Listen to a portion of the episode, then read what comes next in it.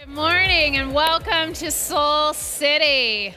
It is good. It's good to be together. It's good to be together as we continue this series Deconstructing Christmas. And as John mentioned, uh, my name is Jeannie Stevens. I have the privilege of being one of the founding lead pastors here at Soul City. And I, I don't know if this is true of your inbox or, or maybe your social channels, but mine are flooded right now with all kinds of promotions, advertising, all of the products that marketers think I most want for Christmas, right?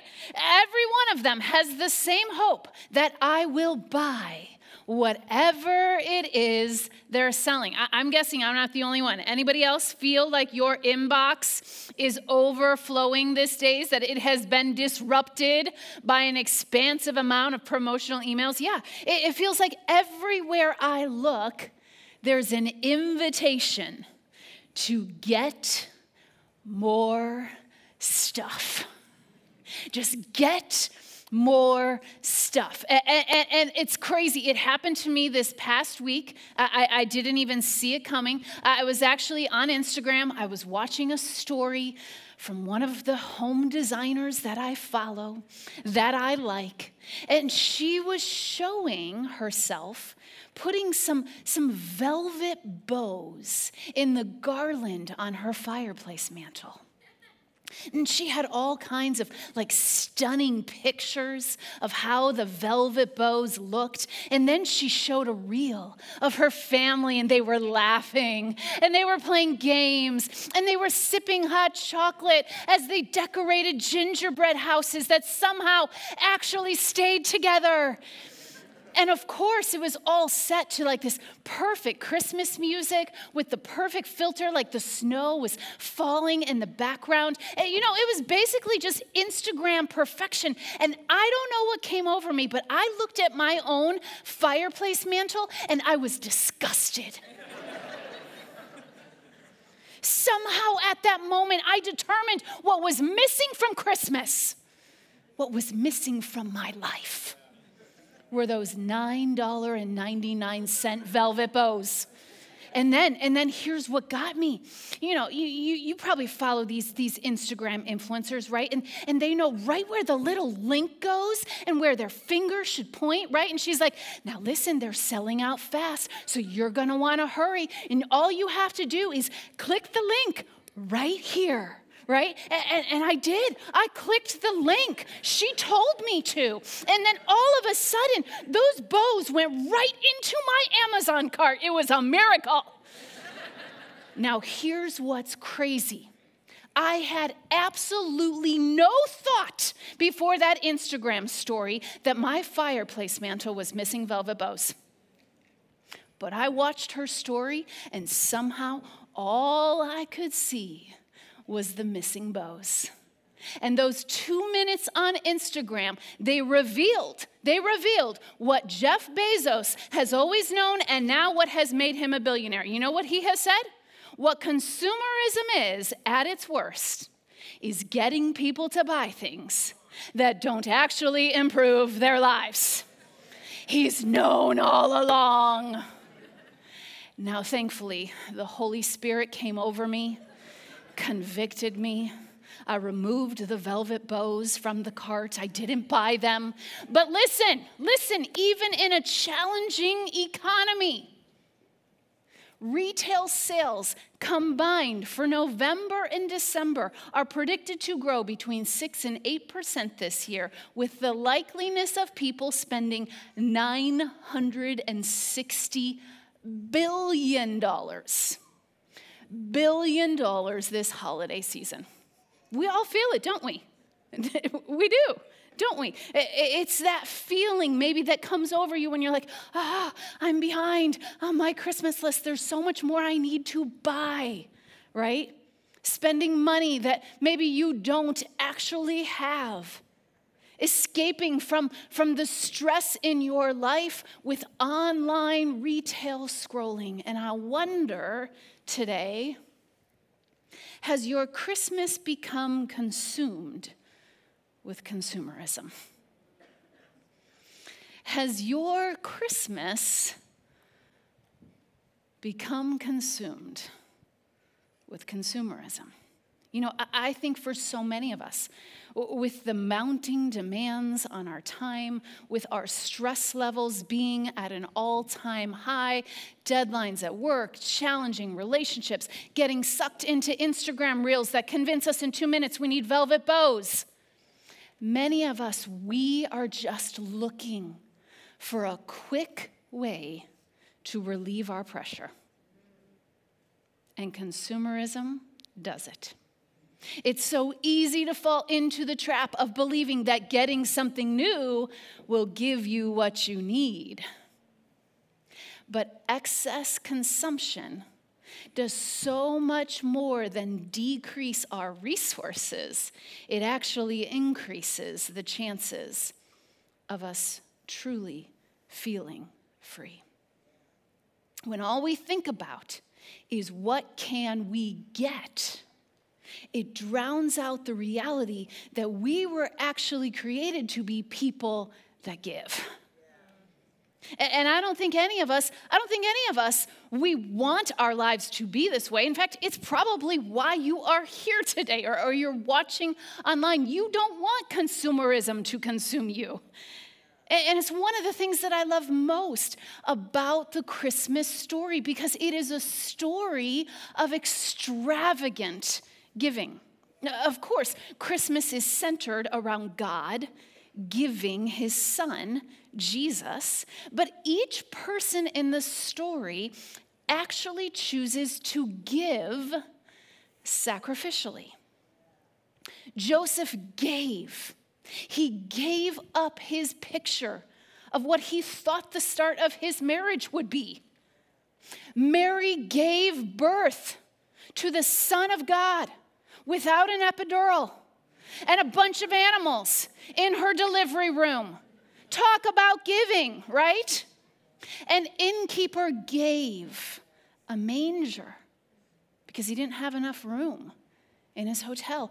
Angels gave good news of great joy to a group of unexpecting shepherds. And then the shepherds gave praise to God at the sight of the baby born in Bethlehem. The Christmas story is steeped in giving. And somehow, in all of the giving, everyone received more than they ever expected to receive. You know, I, I was reading the different accounts of the Christmas story in the different Gospels this week, and I was struck when I read the story in Matthew. Um, because I, I, was, I was compelled by the story of the wise men, right? The wise men and the gifts that they actually brought to Jesus. In fact, uh, we're going to look at it this morning for just a moment. I want you to grab the Bible that's uh, under the seat, right, right near you, uh, and we're going to turn to Matthew 2. It's found on page 700 and 84 in the Soul City Bible. If you're watching online, uh, you can open another tab and go right there. And you know, for years, I actually, uh, when, when it comes to the wise men, I made a whole lot of assumptions about the wise men. Uh, and, and my assumptions came from two places. They came from the song, we Three Kings, and every nativity scene that I have ever seen, right? And I assumed, because of that song and because of all of the different nativity scenes out there, I assumed that there were three wise men. But we don't actually know if there were three kings, we only know that there were three gifts. I assumed that they saw the same star as the shepherds and they showed up that night of Jesus' birth. But we don't know the exact time frame when the kings came to see Jesus because actually most historians believe it was most likely many months, maybe even a year or more after Jesus was born. Now, not only were these kings compelled to go see the baby that everyone was talking about. But these kings were also then commissioned by Herod, the ruler of Jerusalem, to go and find Jesus because, because Herod was actually disturbed that people were already calling Jesus the king of the Jews. So, so, so, the wise men, they were disrupted, right? They were disrupted by this star. They were compelled to go, and then they were commissioned by this king. So we're going to take a look at this story in Matthew 2. In Matthew 2, starting at verse 7, it says, Then Herod called the Magi. And the, and the Magi, that's just another term for the wise men. He called the Magi and secretly found out from them the exact time the star had appeared. He sent them to Bethlehem and he said, Go and search carefully for the child, and as soon as you find him, report back to me, so that I too may go and worship him. Now, Herod had absolutely no intention of worshiping Jesus, right? He had no intention. He just sent the Magi so that he could figure out where Jesus was. Verse 9, it says, After they had heard the king, they went on their way, and the star they had seen when it rose went ahead of them until it stopped over the place where the child was. When they saw the star, they were overjoyed. And on coming to the house, they saw the child with his mother Mary. They bowed down and they worshiped him. Then they opened their treasures and presented him with gifts of gold, frankincense, and myrrh. And having been warned in a dream not to go back to Herod, they returned to their country by another route. So, so, these, these magi, these three wise men, if there were even three of them, they see a star in the sky. And they're so compelled, they're so compelled by this star that they choose to go on a 900 mile journey. That's how far it was from where they were, a 900 mile journey to follow it. Now, you have to remember that, that it's like walking from Chicago to Denver, okay? So if I were to say here today, like, anybody want to walk to Denver with me later today?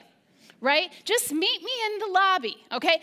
No one would meet me there. That is a long journey. And so these kings, who obviously were also astronomers, you have to imagine that this 900 mile journey, I mean, that's gonna take a while, right? They probably didn't have like just multiple open weeks in their schedules right? They're kings. I- am sure they had all kinds of priorities, they had all kinds of plans that, that, that they couldn't just leave behind. I'm sure a 900 mile journey like that, it had a few challenges along the way. But they set out on this physical journey that then became a spiritual journey. And, and you know this. When we let go of comforts, and, and we trust that we're being guided by something, being guided by someone, and in their case, being guided by this star to Jesus. These kings, they had more than enough resources in their life. They probably had a, a long run of consumerism. They had more than they needed, and yet they were compelled.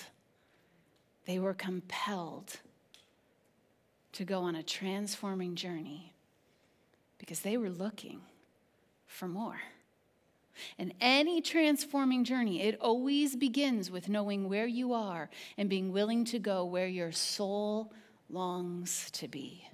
And something drew the wise men to where their souls longed to be. I imagine uh, they began their journey hoping hoping, right? They're going on a 900 mile journey. They're hoping that they're going to get something from God. And yet, when they got there, they were instantly compelled to give. You can see it in verse 10. It says, when they saw the star, they were overjoyed. It literally stirred their emotions. When they saw Jesus with Mary, they bowed down and worshiped him. It literally moved their bodies into the form of worship. And the only response that then seemed fitting was gratefulness. They gave gifts of gold and frankincense and myrrh. Just being with Jesus who was a baby, right?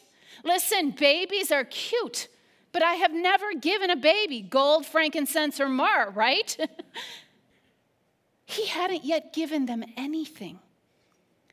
And yet, being in his very presence resulted in radical generosity on their parts. They gave him extravagant and heartfelt gifts because they were so grateful. And you know, gratefulness is the great fullness of God in our lives.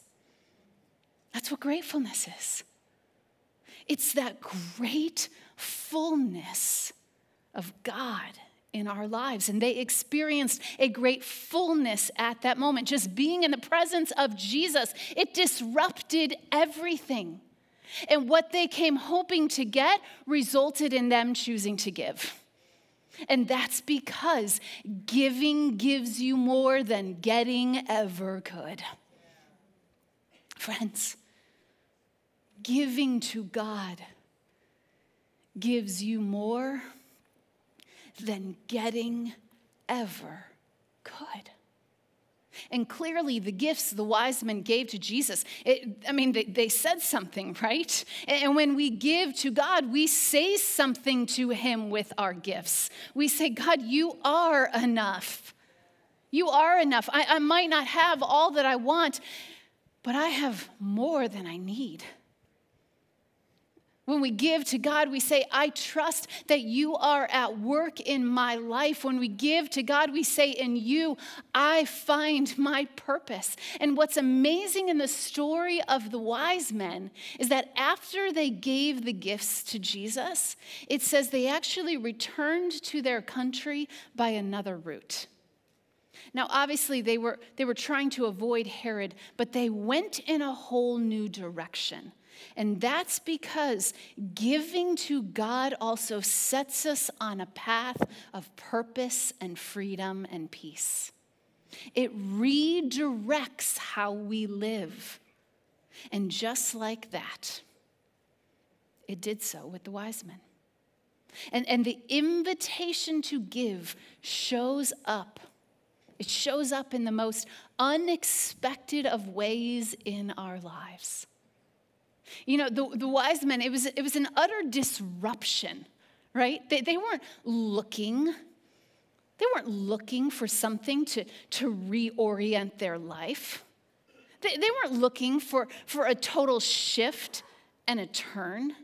And yet, often, God uses the disruptions to redirect how He longs for us to live. And I, I actually want to share a story with you this morning of a dear friend of mine and how God has been at work in his life in some rather unexpected, um, perhaps you would even say disruptive ways. Will you help me welcome my friend Mark Emery this morning? Thank you. So, um, Mark is a dear friend, and you're going to love his story for multiple reasons, but perhaps one of the greatest reasons is he's British. so, you're just going to delight in listening to him talk over the next few minutes. But uh, Mark and Jenny are dear friends um, to Jarrett and I, dear friends to Soul City and this church. And uh, a couple years ago, Mark, uh, you had a holy disruption. and um, your life shifted uh, really quickly. And uh, I would love for you to share with us um, your story and, and, what happened. Thank you, Jeannie. Um, it was a big shift. Uh, I've enjoyed great health all my life. I ran the Chicago Marathon with the uh, Soul City team yeah, in you did. 2019. Come on. And was, was feeling good. Um, and then we headed into COVID, and uh, I had my prostate removed, uh, and that was shortly followed by my left kidney, my spleen, part of my pancreas, and a melanoma. I had four surgeries over 12 hours of surgery, and the surgeons identified four different cancers. One was an aggressive one. Um, and it was a tough time in, mm-hmm. in all mm-hmm. respects. For my family, uh, at one point they dropped me off at the ER room in uh, Northwestern and middle of COVID, mm. um, so they wouldn't allow visitors, so they weren't able to see me. They picked me up seven days later. Mm. Yeah. And um, anybody that has navigated a cancer diagnosis or has walked with a loved one through that, um, it disrupts every part of life, doesn't it? And um, I know that I, I, watched you and your family walk through this. And what was so um, compelling to me, Mark, and, and all of this was through COVID too. Um, what was so compelling to me was the ways in which you all leaned on God and you walked by faith all the way through it. Um, you were like the first one in the prayer hall every week. Um, you know, we had online prayer, right? And you were you were always there. Um, and and I would love for you to talk about uh, the role that prayer played, the role that depending on God played mm. in this journey over mm. the last couple of years. Mm. Well, we were very fortunate, my family, to have incredible support. Firstly, from Soul City, um, food, prayer just words of love, which really made a big difference at the start of this process. And um, but also we, we, we had great, I had great doctors and nurses, mm-hmm. phenomenal mm-hmm. doctors and nurses, families and friends, some, mm-hmm. some were here today, praying and supporting us. All made a difference. I, I read a lot about um, God's supernatural healing. Yeah. Uh, and read yes. a lot of books about it, um, which helped me and my faith. Uh, we had verses, worship music, all those things helped. But it, wasn't, it was not a good situation. The oncologist uh, I saw at one point uh, with Jenny, my wife, and he was showing me analysis of my longevity, prospects for longevity, and the prospects of recurring cancer. Hmm. And I said to him at one point, None of this looks good. And he said, You're right. Hmm. And uh, it really was only God moment because I, rea- I think we realized that supernatural healing yeah. was the best, yeah. best option. Yeah. Yeah. Yeah. Um, and, and at that point, God started to move. Um, mm We, we um, in the Bible, they talk about words of knowledge. Um, mm-hmm. Some people call them sympathy pains, where an individual gets a word for someone else mm-hmm. that they couldn't possibly know. And that happened to me twice in the prayer hall.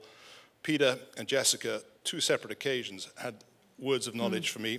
They, on the, they said on the left hand side they were mm-hmm. getting a pain. Mm. And they, Jessica said, This makes no sense to me. I said, It makes a lot of sense to me because mm. I've, I've, had a lot of surgeries on my mm-hmm. left hand side. Uh, and uh, I received prayer, and that was the start of my healing. Yeah. And it's been a journey. It's been a journey. You're healing, you're trusting in God. And I, I would love for you to share uh, where your health journey is today. Yeah. Well, I'm fully healed. Come on. Um,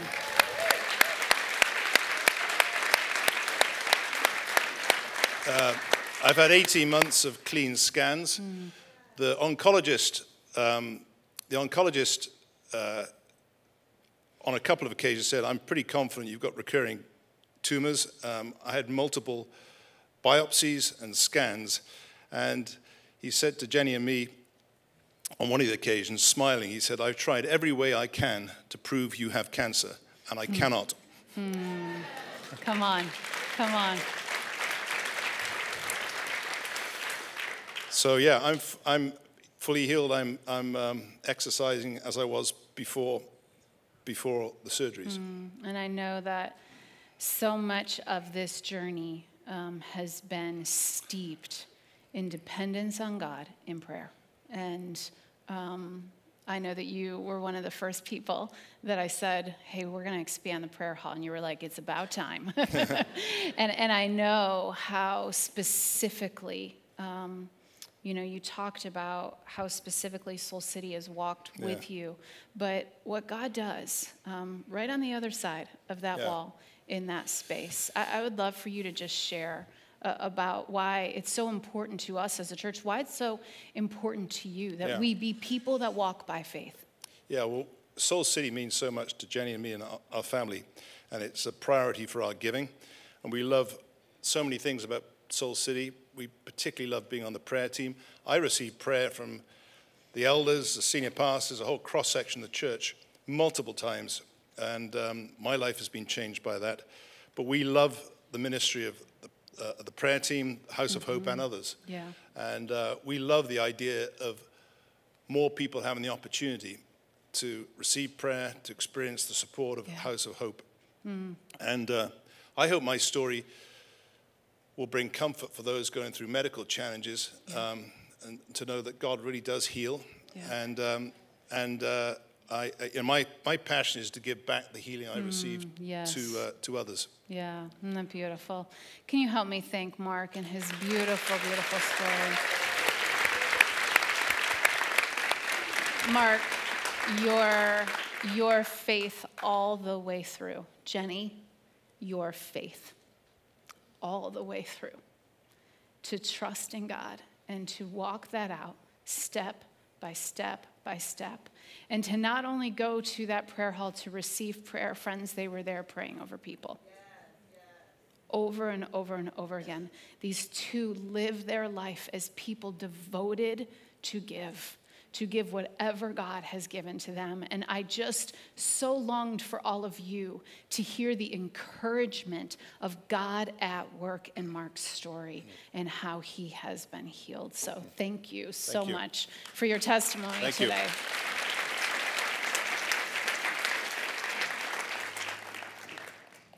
You know, uh, Mark uh, is actually uh, a part of our elder team. And uh, earlier this week, uh, we had all of our elders over for dinner, and, and, and one of our practices that we do every time we gather together is uh, someone on our team will share a devotion. And, and Tamara, who's right over here, uh, was the one that was up, and she was, she was sharing, and she was in the middle of a reading. And in the middle of this reading, she said this phrase. She said, Disruption is God's greatest classroom. Disruption is God's greatest classroom. And I know that you've had those moments um, where God just grabs your attention, right? And I was having one of those moments sitting at the table.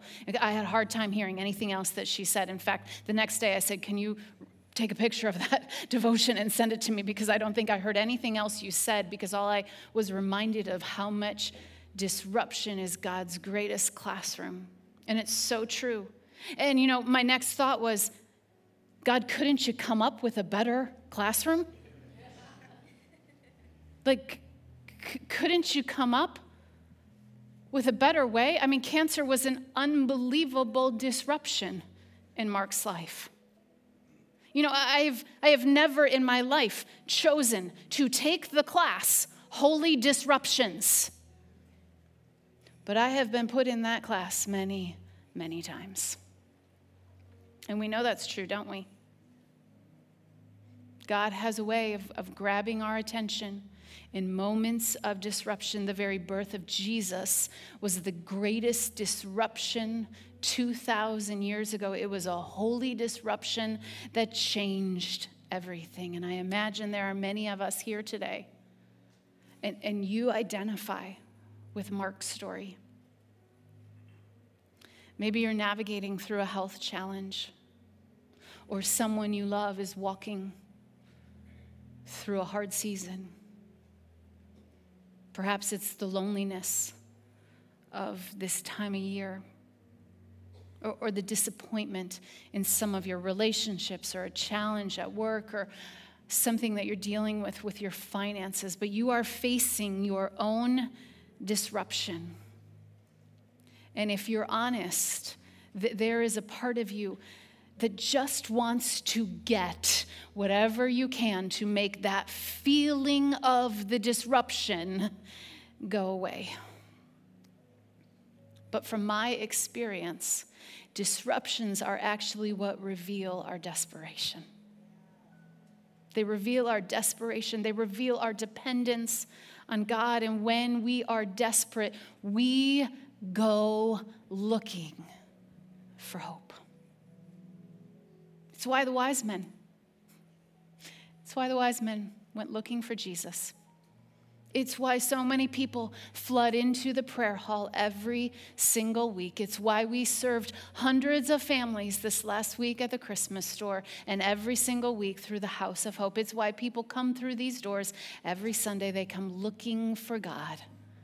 They come looking for God. They come looking for hope. Oftentimes, what they're first met with is a beautiful, hospitable cup of coffee disruptions reveal our desperation. And desperation, strangely, is what fuels our faith. It's what you heard in Mark's story. That desperation for God to heal, it fuels faith, doesn't it? And it's why we're doing this by faith campaign because we know that it is in the moments of disruption in people's lives when they feel desperate for God when they feel most desperate for God, we want to be the kind of church that is a house of prayer, a house of hope, and a house of hospitality. It's why we're inviting people to give this year end and invest in what God is doing here. It is all it is all about growing our faith. And in, in all of the busyness and the consumerism of Christmas, what if you determined today to truly go a different way? You, you know, I, I believe, I believe what I said that giving to God gives you more than getting ever could. It has been true in my life. Every time I have stepped out in faith and have given to God, I have always received more. As a family, we've decided um, to take what we give here each month and to double that for the By Faith campaign. We want to be a part of this movement of generosity. We want to be a part of what God is doing here in people's lives. We want to give above and beyond. It's why we're setting out to raise uh, this $325,000 above and beyond our normal giving to expand our prayer hall, to expand the cafe, and to replenish our house of hope resources. And we know that giving by faith actually grows our faith. We, we know that, that it grows our faith. And so, my hope, my prayer for you is that you would step in. You would step in for your faith to grow this year. So there's, there's lots of different ways that we do that here. Um, but this By Faith campaign, uh, you can go to our website and find out all the information about these three different projects. Um, you can scan the QR code and it'll take you right to the website. You can find out more about it. Uh, you know, we've already seen about $95,000 given towards our goal. So we're about 30% of the way there. and, and you know this. This is an opportunity this is an opportunity so, so that so much more than just being a part of all that God is doing in and through this church, it's about doing what your heart is desperate to do, to be a person that responds to the radical love of God in your life with radical generosity, to be like those wise men that fell to their knees and worshiped God and gave him the very best gifts that they could give. So I want to invite you to stand. We're going to pray together and close out our time worshiping. I just want to invite you to open up your hands. And whatever it is today where you are feeling that desperation, maybe you're experiencing some disruption in your life, would you just open up your hands? And God, we so long to be people that are filled with the great fullness, the great fullness of God in our lives. And for whoever in this room is walking through a challenging season, God, they're struggling to find hope. God, would you remind them that you are here, that you are with them, that you are for them, that you are a God that still heals. You are at work. And God, I pray that you would turn in each of us, grow in each of us what you might be calling us to do and to give this year end how you're calling us to be people that give, people that offer hope. We love you. and we trust you. And we pray this in your name. Amen.